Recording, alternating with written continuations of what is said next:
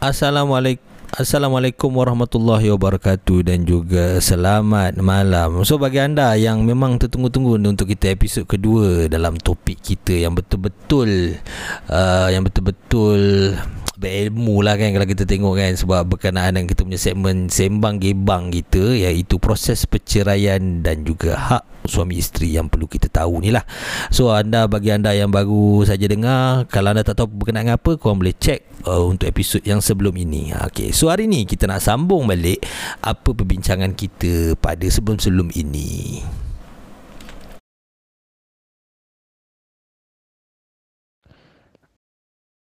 Ah, okey, untuk bincangan kita sebelum-sebelum ni. Ha, itu dia. Ha, itu okay, kita ada okay. Okay, kita ada Bella. Silakan Bella. Ah, ya, ya, saya, saya, saya di sini bercakap. Uh, so, macam yang kita dah bincangkan sebelum ni, um, saya recap sikit lah supaya korang boleh ingat balik sikit-sikit kan. Ah, tu dah tu. So, kita dah bincang pasal um, macam mana, apa persediaan seseorang ataupun pasangan tu sebelum nak bercerai. So, kedua kita uh, adalah tahu sikit-sikit kes berkenaan macam apa kes-kes yang menyebabkan perceraian ni kan macam uh, ni cerita hari tu uh, apa apa yang mana sebab cerita? masuk cawan dalam TV eh ah, masuk cawan dalam TV cawan dalam TV ya Allah oh, tak aku kat mana ni oh tak aku mana Okay. Uh, macam tu lah benda yang kita tak expect pun pasal ubat gigi tak ubat gigi ha, kan. ya betul betul ha. And then pasal dokumen-dokumen tu. Uh, okay, so um, Bella nak tanya sikit lah. Lagi satu, tak ada lagi satu soalan seterusnya bersambung daripada sebelum ni. Mm-hmm.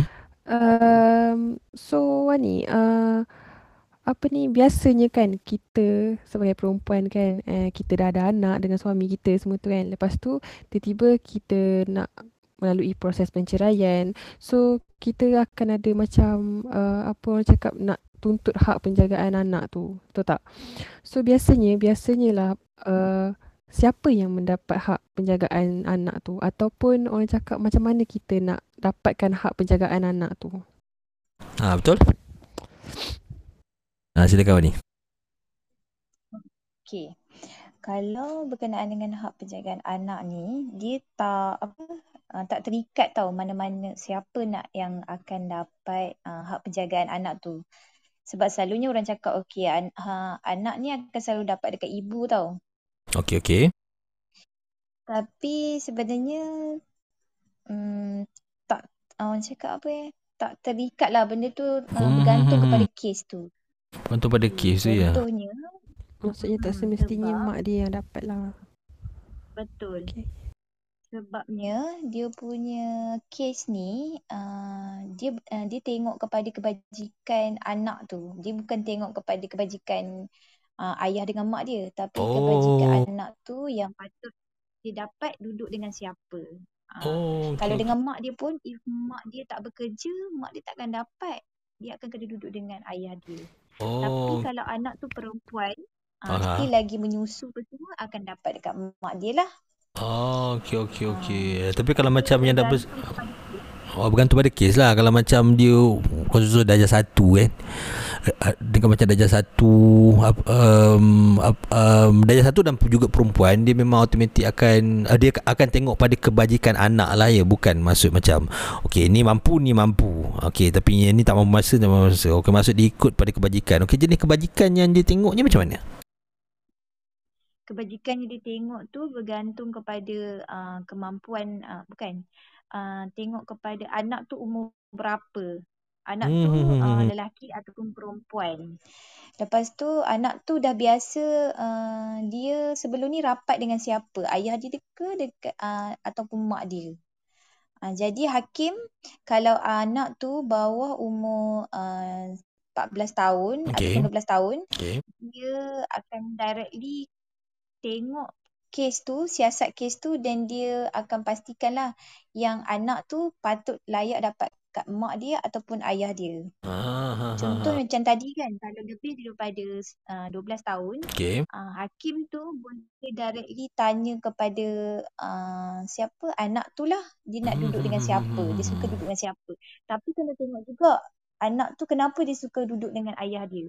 Tentang ayah dia suka bagi game ke apa kan. Ha, oh. akan tengok juga benda tu. Oh dia akan tengok ha. jugalah faktor. Apa benefit. Ha, betul benefit untuk anak tu. Betul lah tu ya, kan. Betul. Anak tu okey ke tak akhlak dia masa duduk dengan ni. Ha. Maksudnya dia akan check lah benda tu. Then baru dia akan putuskan patut duduk dengan siapa. Okey okey. Masa... Tapi majority. Akan majority? Um, majority. Uh, case yang saya buat lah. Case yang saya buat ni macam sama je 50-50. Oh, lima puluh Ada yang dapat dekat mak, ada yang dapat ayah. Oh, itu yang kadang-kadang kalau kita tengok macam ada kes yang perebutan anak tu kan dekat luar mahkamah dah berebut dah anak tu. Tapi sebenarnya semua semua itu ditentukan oleh apa ditentukan oleh mahkamah lah maksudnya apa hakim lah ya. Betul. Saya pernah tengok um, pergelutan apa? Pergelutan? Merebut anak tu di luar mahkamah. Allahu. So memang So kan Wani. Tapi memang sedih lah. Oh, okay, okay. Teruskan, teruskan, hmm, teruskan. Sebab dia punya anak dia tu nak hidup dengan mak dia. Sebab okay. bila duduk dengan ayah dia, dia kena dera. Maksudnya Allah. Hmm, hmm, hmm, hmm, Macam anak tu dia emotional drain. Ah. Tak boleh nak tak boleh nak nadap lah. pelajaran dia semua. Ah, tapi dalam kes tu, uh, dia punya peguam mewakili tu dia saya tak tahulah macam mana dia buat. Dia boleh dapat uh, anak tu dapat dekat ayah dia. Allah so kan uh, Wani saya nak sambung sikit soalan tadi kan. So katakanlah kita macam dah dapat hak penjagaan tu kan. So apa garanti daripada mahkamah macam contohlah suami kita ni psycho. So dia macam uh, sibuk macam yelah nak ambil anak kita walaupun dah luar mahkamah dah settle dah yang kita dah dapat hak penjagaan semua tu. So apa garanti daripada mahkamah dekat kita? Maksudnya hak jagaan tu dapat dekat suami ayah? Ah contohlah tak kisahlah tak kisahlah salah seorang. Mungkin okey dapat lah. dekat mak. Tapi okey dah settle dalam mahkamah so keluar daripada mahkamah. Tapi dah cakap dah hak penjagaan tu kat saya. Tapi contohlah suami saya bekas suami saya ni still macam nak buat something macam nak uh, cul- mungkin culik lah cakap ambil anak saya daripada sekolah. Ah, Macam kan. nak buat benda tu, ah, luar cakap saya. So, apa garanti daripada mahkamah terhadap kes-kes macam tu? Ha. Okay. Dia boleh buat permohonan ijangsi. Ijangsi ni macam tegahan lah. Tegahan oh. untuk uh, apa ni melarikan anak tu semua. Tapi memang normal lah. Benda tu kalau dah ada perintah sekalipun, uh, yang tak menang uh, dia akan langgar perintah mahkamah tu confirm. Tapi benda tu kita boleh buat permohonan kat mahkamah lah. Mana-mana pihak yang melanggar perintah yang dah berikan tu uh, kita akan ambil tindakan lah. Contoh macam penjara tiga bulan semula. Oh okey oh, okey adalah tindakan dia ambil. okey okey. Adalah Betul tindakan adalah tindakan yang dia ambil tu betul risau juga. Okey sekarang ni abang nak berbalik kepada sebab saja je ni kita apa uh, ni kita nak bagi suspense. Sebab untuk episod yang masih episod kita yang pertama tadi kita menceritakan berkenaan proses-proses mahkamah. Mungkin orang tunggu eh mana yang proses mahkamah tadi yang kita bincang tadi yang tiga kali empat kali sebutan tadi kan? Okey so sekarang kita reverse balik kan? Uh, ini sebagai satu tanda bahawa anda betul-betul tunggu untuk proses yang tu. Okey sekarang kita sama balik Wani. Okey selepas dia dah panggil selepas dia dah panggil dah tiga kali apa-apa semua. Tiga kali untuk uh, bukan sebutan untuk trial tu. And then uh, dijalankan di sebelah pihak kan. Okey tapi sekarang ni okey kalau anda dua dua uh, kalau anda yang um, apa yang pasangan tu datang okey apa proses yang seterusnya? Okey, kalau kedua-dua pasangan tu bersetuju dan hadir pada hari yang sama, okey. Uh, ada dekat uh, apa ni dekat dalam dalam mahkamah di uh, mahkamah syariah Selangor dia ada buat satu proses fast track cerai. Uh, fast track. Maksudnya hari tu kita daftar, hari tu kita cerai. Oh, macam tu eh. Tapi syarat dia uh, kena hadir kedua-dua kat situ, uh, daftar hari tu, settle semua hari tu dan cerai hari tu juga. Oh, memang fast track betul. Memang fast track hmm, betul. Hmm, Uh, mahkamah syariah dah tetapkan benda tu sebab selalunya bila uh, proses perceraian ni ambil masa yang lama, banyak ada yang pihak yang teranaya lah. Contoh ada pihak suami yang teranaya, ada pihak isteri yang teranaya. Ha, betul juga. Itu berlarutan sepanjang tiga bulan. Uh, jadi dia dah buatkan proses fast track uh, cerai ni untuk mudahkan pasangan tu lah. Maksudnya hari tu dah daftar, hari tu datang dua-dua settle semua hari tu cerai. Oh. Terus dapat Maksudnya cerai. settle tak payah pergi mahkamah semua macam tu. Ke settle kat mahkamah Bukan. lah maksudnya. Ah, Settle terus kat mahkamah hari tu Oh. juga. Ah, masuk hari tu juga? Ah, terus dapat. Ah, Faham. ya betul. Oh, dengan syarat dah dulu-dulu kena hadir lah. Ya betul. Dengan syarat dua, kedua-dua pasangan tu hadir hari tu. Hari yang kita pergi daftarkan kes tu. Oh, okey betul-betul. Tu lah. Betul-betul fast track jugalah. Tapi kalau macam sebelum ada fast track ni kan Kebiasaan lah untuk satu proses Yang macam dua-dua nak bercerai cepat kan. Ha, kan? Dua-dua bercerai cepat. Okey sebelum ada program fast track ni uh, Sebelum-sebelum ni uh, Makan masa berapa lama? Uh, Kita panggil purata lah Purata. Berapa makan masa berapa lama? Uh, Ni kalau untuk proses perceraian. Tiga bulan. Tiga bulan juga. Khususkan lah. Okay, kalau contohnya, kalau cerai secara baik, kita panggil kalau dalam mahkamah, kita panggil cerai 47 lah. Seksyen 47, cerai secara baik ni ambil masa selama tiga bulan lah. ah. Kemudian kalau cerai uh, secara fasah ataupun taklik, uh, itu ambil masa lah lama sebab kita nak bagi bukti. Uh, Betul lah nak berbukti lah kan kita, kita, uh, betul. So ambil masa dalam setahun lebih untuk cerai. ah, Kalau cerai-cerai yang tadi tu secara baik tu ambil masa dalam tiga bulan lah. Oh masa 3 bulan lah sebelum ada program fast track ni lah. Okey bagus juga ya. Oh ada ada fast track macam tu.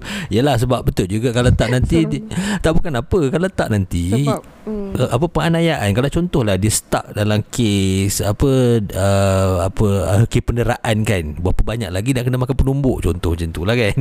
Uh, so sebabnya ada setengah ada setengah orang tu kalau macam jenis dia marah-marah kalau dilafazkan terus ke apa-apa semua tu mungkin lah.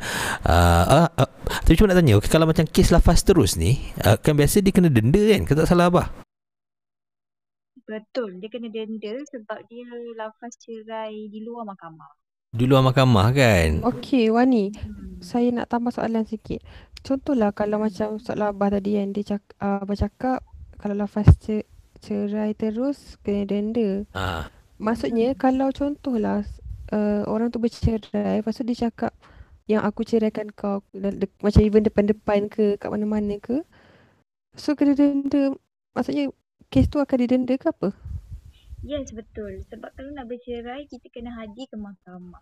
Bila bercerai tanpa kehadiran mahkamah, maksudnya di luar mahkamah lah. Ah, benda luar mahkamah. Tak ada saksi.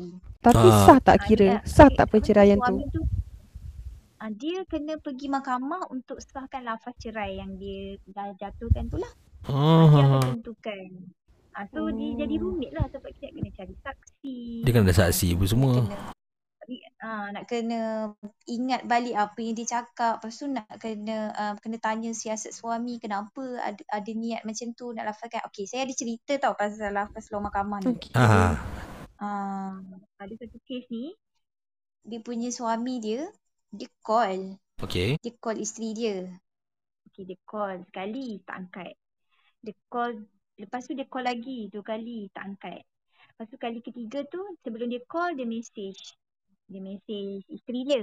Dia cakap kalau kau tak angkat call aku kali ketiga ni ah Aku ceraikan kau. Jatuh Oh, okey. ah dia cakap macam tu. Hmm. Then tak sampai dalam call tu dia buat call tak sampai 5 minit pun sebenarnya. Tiga kali call tu. Ah, dia call kali ketiga dia isteri dia tak angkat juga. So rupanya isteri dia kat bilik air. lah So kira talak tu jatuh tak? jatuh lah nampaknya Jatuh lah. Ah, so dia Tak- kena pergi mahkamah. Kita Ah, boleh yalah. tentukan. kita tak boleh tentukan Ah, kita tak boleh tentukan. Ah, kita tak boleh tentukan. So dia hadir mahkamah hari tu lah. Bila dia hadir mahkamah hari tu, hakim pun tanya. Ah, kenapa kamu cakap, apa niat kamu cakap macam tu dekat isteri kamu? Dia tanya suami. So suami dia jawab, saya cuma nak apa nak main-main je dengan isteri saya. main-main okey Hmm. Ah, dia cakap dia main-main je macam nak gurau-gurau lah Hmm, dengan isteri dia. hmm, hmm, hmm, Lepas tu hakim pun marah lah. Mana boleh gurau-gurau benda ni kan? Mm, betul Talak kan? Kau Hmm. gurau Betul, betul. isteri dia Betul lah. jatuh juga. Betul betul. Hmm. So hari tu hmm, bila hakim tanya niat dia pun semua, ah, disumpah, sumpah laknat tu kan. Ah, Then um, kalau dia betul-betul kata hati dia tu memang secara bergurau je so uh, dia punya kes tu tak jatuh lah. Hakim oh. tak jatuh. so hakim juga yang akan menentukan memanggil oh, orang tu. last verified. Walaupun kita rasa walaupun kita belajar benda tu sepatutnya jatuh jatuh. Tapi sebenarnya dia kena betul-betul atas kebijaksanaan hakim lah ya Kena ada saksi Betul. semua jugalah. Kebijaksanaan hakim untuk menentukan sama ada lafaz sejatuh atau tak. Memang kita kena siasat betul lah keadaan kedua-duanya. Oh, walaupun, walaupun, yalah walaupun, yalah walaupun gurau macam tu pun tapi atas apa-apa yang mengesahkan adalah hakim tersebut lah. Tapi hakim marah lah kalau aku pun marah aku kau buat main-main benda macam tu lah dah.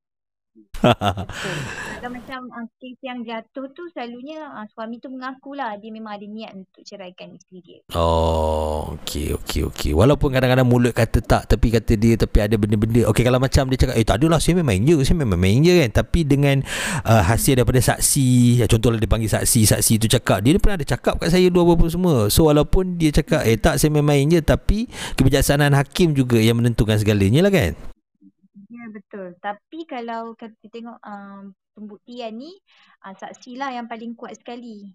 Oh, saksi yang paling kuat sekali. Ha, saksi yang paling kuat sekali. Okey, kalau macam jenis yang tulis dekat apa yang tulis dekat WhatsApp, WhatsApp, WhatsApp, uh, WhatsApp hmm. dekat Facebook, dekat macam mana, uh, dia dikira kena saksi ke ataupun dia orang akan, akan interpret balik?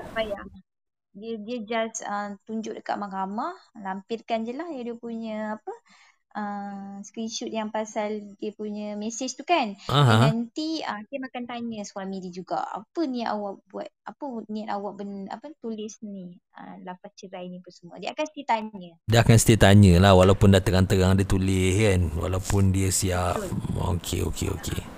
Yelah sekarang banyak yang letak cerai ialah main-main kan. Ada hmm, betul. Kalau awak keluar satu bilik, kalau keluar satu langkah ni terus jatuh talak 嗯嗯啊。Ah. Taklik. So, pun kena pergi confirmkan dekat mahkamah. Kena oh. confirm juga kat mahkamah ya. Betul lah juga kan. Ha, betul lah tu. So memang penting lah sebenarnya. Sebenarnya bila kita kalau kita rumuskan balik memang penting untuk sebagai anda dengar sikit kan bakal-bakal suami ni kan. Engkau kena bijak sebenarnya. Jangan memudah carakan menyebut perkataan-perkataan. Even kalau dalam apa dalam perbincangan kita malam ni abah sangat berhati-hati memilih apa memilih perkataan tau. Sebab itu ada satu perkataan yang memang abah ni tak suka nak sebut. Ha kan. Ya, betul, ya betul. sebab Abbas ni Abah berasal apa Abah berasal daripada broken family juga kan. Ha, memang ada masalah dari situ. Memang masa kecil-kecil tu memang apa siap apa siap uh, ayah Abah ada pesan lah. Eh um, nanti uh, apa kalau pergi mahkamah nanti ya cakap nak duduk dengan siapa. Cakap suruh pesan gitu.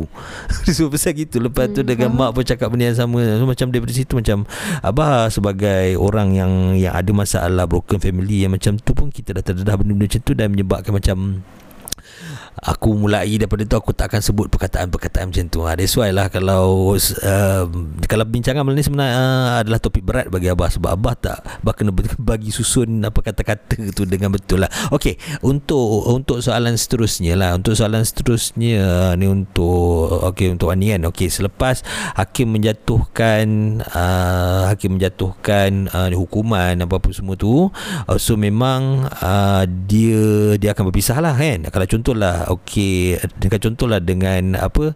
Uh, dijatuhkan dengan talak satu. Okey contohlah dijatuhkan dengan talak satu kan. Uh, kalau tiba-tiba dia nak rujuk balik dia kena uh, uh, dia kena melalui proses mahkamah juga ke ataupun just terus rujuk balik? Macam tu je. Uh, Anika macam mana? Betul. Dia kena melalui proses mahkamah. Uh, bagi tahulah yang sebelum ni uh, cerai secara talak satu kan. Uh. Dia kena buat permohonan untuk rujuk uh, untuk rujuk yang talak satu tadi. So melalui proses yang sama supaya benda tu direkodkan. Direkodkan. Okey okey faham. Tapi kalau macam ada setengah ada setengah lelaki yang biasa kena bully. Ada ada jadi lelaki yang kena bully dengan isteri ni. Tapi kalau dia setakat cakap dalam hati tu kira hmm, kalau nak ikutkan dalam hati dia tak lafaz kan cakap dalam hati je kan. Tapi itu dikira atau tak dikira ke macam mana? Uh, dia kena juga pergi mahkamah. Dia, oh, dia kena juga pergi mahkamah walaupun dia tak sebut dia just sebut dalam hati je. Oh, oh tetap je kena mahkamah eh? Oh, ya macam tu. Eh? Memegang mazhab syafi'i. Okey. Okey. Lepaskan benda tu di mahkamah. Supaya benda tu direkodkan. Ah. Dia jadi sejuk-sejukan lah in case masa akan datang dia ada lafazkan ceraikan lagi kita dah tahu dah apa yang perlu kita buat. Oh, okey okey. Tapi kalau sebenarnya dia lafazkan eh, tapi okey nak tanya sikit lah kan. Okay, uh, in case kalau wanita lah. Kalau macam contoh dia lafazkan depan kambing, adakah ada adakah dia punya dia punya talak dia tu akan jatuh? Depan kambing eh. Ah ha, depan kambing. Siapa dengar? Kata siapa ada. Ah tapi dia lafazkan depan kambing. Kambing semua. Dia lah yang berdosa sebab kenapa pula nak depan kambing. Kataan tu. Ah, maksudnya ada benda banyak lagi kan boleh cakap kan. Ah, iyalah tapi cakap depan kambing sebab dia tahu kambing tak boleh jadi saksi. Letih bawa kambing masuk dalam ramah ni. Eh, tak adalah. Oh, tak adalah. Tak ada lagi. Ha. Sebab dia tak ada saksi. Dia cakap seseorang dia je. Oh. Dan dia sendiri dia pergi mengaku dekat mahkamah ya. Saya yang melafazkan dekat depan kambing ni. Oh. Saya melafazkan untuk cerai kat isteri saya. Ha. Then baru kita ke proceed lah. Tapi kalau tak ada siapa nampak. Dia Ah, kambing je. ah, dia just senyap-senyap ya. Kambing pergi mahkamah kan. Ah betul lah tu kan. Letih bawa bawa kambing kalau kambing. Ha, kalau bawa apa kalau cakap ke kereta letih bawa kereta pula masuk mahkamah lagi masalah. Ah itu dia agak menarik. Okey, okey lagi nak okey. Um ah, Bella silakan. Ah, okay, okay. Actually, banyak sangat info yang Bella baru tahu malam ni. Especially, yelah pasal penceraian ni kan yang mana kita yang tak expect pun. And cara-cara proses semua tu. Yelah, semua orang tak apa je nak nak melalui penceraian kan. Tak ada siapa pun dalam dunia kalau kita tanya, kau nak bercerai ke nanti? Kau nak bercerai ke? Tak ada. Paling-paling tak pun bila kau nak kahwin, betul tak? Ah betul betul betul. So- Jadah. Bila kau nak mati macam tu ah. Di barat kita lah terus kan. Ha, masih ibarat macam tu lah kan. So Wani, um, Bella nak tahu juga and Bella rasa pendengar-pendengar pun nak tahu macam dalam penceraian ni, kan orang cakap cerai ni sebenarnya ada berapa jenis penceraian ni yang yang kita tahu, maksudnya yang kita perlu tahu. Ah betul kat tu. Hmm. hmm, uh, dia ada empat jenis. Okey okey. Okey, cerai yang tadi, yang pertama tu cerai secara baik lah 47. Okey. 47. Hmm. Okey, itu yang kedua-dua memang intent untuk sama-sama berpisah. Okey. Okey, untuk yang kedua faham. pula uh, fasah. Fasah. Cerai Ah fasah. secara Fasah. Hmm. Hmm. Fasah ni selalunya uh, pemohon dia adalah isteri lah. Sebabnya dalam ni dia cakap in case kalau isteri ni um, dia ada yang sebenarnya permohonannya ada yang suami tau. Sebab ia ada suami kena Ah, buli kan. Ya, Ah betul betul seperti Betul, betul. seperti kita tahu Tapi tadi. rare lah benda tu. Ah, pers- uh, permohonan fasah daripada seorang suami ni adalah kes yang rare. Oh, rare betul. Ah, yang pastinya fasah ni banyak majoriti isteri lah. Yelah. Isteri sebab kuasa kuasa talak tu kan jatuh atas suami, suami, betul. kan. Jadi Hmm. bila um, perkara yang contohnya isteri dia teraniaya, Hmm. kena dera ke ataupun uh, laki dia culas bagi nafkah ke. Hmm. Uh, lepas tu uh, banyak lagi lah dua tiga uh, alasan yang boleh uh, membantu membuat permohonan fasah ke mahkamah. Oh, okey okey okey okey. Kemudian yang ketiga, uh, cerai secara taklik. Okey. Secara taklik ni adalah macam contohnya yang kan dalam surat nikah tu kan. Dekat belakang tu dia ada tulis uh, ditinggalkan dalam berapa hari, tiga Hmm. nama tu semua tu. Ah, betul lah. Tak, dapat tak diberi nafkah. Dah Then betul. Dia dia daftar then uh, didaftarkan sebagai kes cerai secara taklik lah. Ah betul lah tu. Ha. Okey tapi okey nak tanyalah sikit kan. Okey kan un- un- untuk orang yang dah berkahwin dia tahulah untuk lafaz apa lafaz taklik dia tu kan. Ah saya mengaku apabila saya tinggalkan isteri saya selama apa uh, abang pun tak ingat dia punya ayat tu kan. Okey. Yang tu masa kita akad nikah tu ya. Ah yang itu uh, itu masa akad nikah tu. Ah dia apa? Oh. Ah dia panggil talak kul'i. Ha talak kul'i. Ah ke talak kul. Ha talak kul'i lah. Tapi kalau macam pepahang ni dia ada memang kita akan baca skrip kan tu. Ah kita akan baca uh, skrip tu maksudnya ka, ada apa kalau apa? Ah kalau tinggalkan isteri dalam macam tempoh-tempoh tempoh tertentu kan apa-apa semua tu. Ah lepas tu dalam masa sama dia ataupun wakil dia tidak memberikan nafkah apa-apa semua lepas tu itu dia panggil sebagai tebus talak kan. Uh, uh, okey kalau macam uh, untuk tebus talak tu uh, dia memang uh, dia just apa perempuan just bayar RM1 lah macam tu. Uh, bukan bayar RM1 Maksudnya kalau macam Kak Bahang ni Dia bayar RM1 okay, Lepas tu talak tu Akan terjatuh ke macam mana Ah, ya betul. Ah, sama. Dia akan tapi dia still akan bicarakan. Still akan kena bicara juga ya. Ah, kena still akan bicara uh, dibicarakan ke mahkamah so hakim akan tentukanlah. Ah. Kalau kes yang selalu saya buat Hmm. itu masa uh, kes ni boleh berjalan secara sebelah pihak. Ah, ya- yalah kan sebab sebab pihak. Kalau suami dia tak bagi kerja sama. Ah, ah yalah sebab hilang ke tiba-tiba kan. Ah, sebab hilang. Sebab hilang so dia tak boleh nak ni lah. Tak boleh hadir kat mahkamah. Masa dia tak bagi kerjasama apa semua. Then boleh jalan secara sebelah pihak. Oh, okey okey okey. Tapi kalau macam dia punya kalau contohlah suami dia dalam penjara macam tu kan. And then dia buat tebus talak macam tu kan. And then ada ada dia pernah ajak banduan datang ke ataupun just sebelah pihak je? Ah boleh. Maksudnya uh, mahkamah akan bagi arahan kepada pihak penjara untuk keluarkan sementara suami dia untuk jalankan proses mahkamah. Ah, okey lah melainkan kalau di banduan akhir ke mungkin susah lah kot tapi. Maksudnya suami dia still ada tapi ah uh, dia dia still kena sampaikan benda tu dekat mahkamah lah. So suami dia dapat surat saman tu dekat mahkamah. So Ah, nanti uh, suami dia akan mohon lah untuk hadir ke macam mana. Kalau tak boleh hadir then jalan secara secara sebelah pihak je lah. sebelah pihak je lah kan. Allahu betul lah tu kan. Oh bila mendengar kisah-kisah macam ni rasanya ni rasanya memang untuk terutamalah sebab sebenarnya untuk untuk proses uh, perceraian dalam topik kita pada kali ini dia sebenarnya macam abang tengok lebih kepada lelaki tapi dalam masa yang sama pengetahuannya adalah lebih pada lelaki tapi untuk knowledge simpanan juga uh, balance terhadap untuk kaum isteri lah sebab benda-benda ni Betul, bagi betul. abah ialah sebab bila melibatkan bila melibatkan institusi perkahwinan macam ni walaupun anda memang eh aku rasa aku akan kekal selama-lamanya tetapi anggap benda ni sebagai satu ilmu dan juga persediaan. Okey ada ada okey sebelum kita menghampiri minit ke-26 ni abang nak tanya untuk last soalan lah. Untuk soalan uh, untuk soalan pada episod kita yang kedua ni. Ha okey untuk last soalan abang nak tanya kepada abang tanya pada Wani.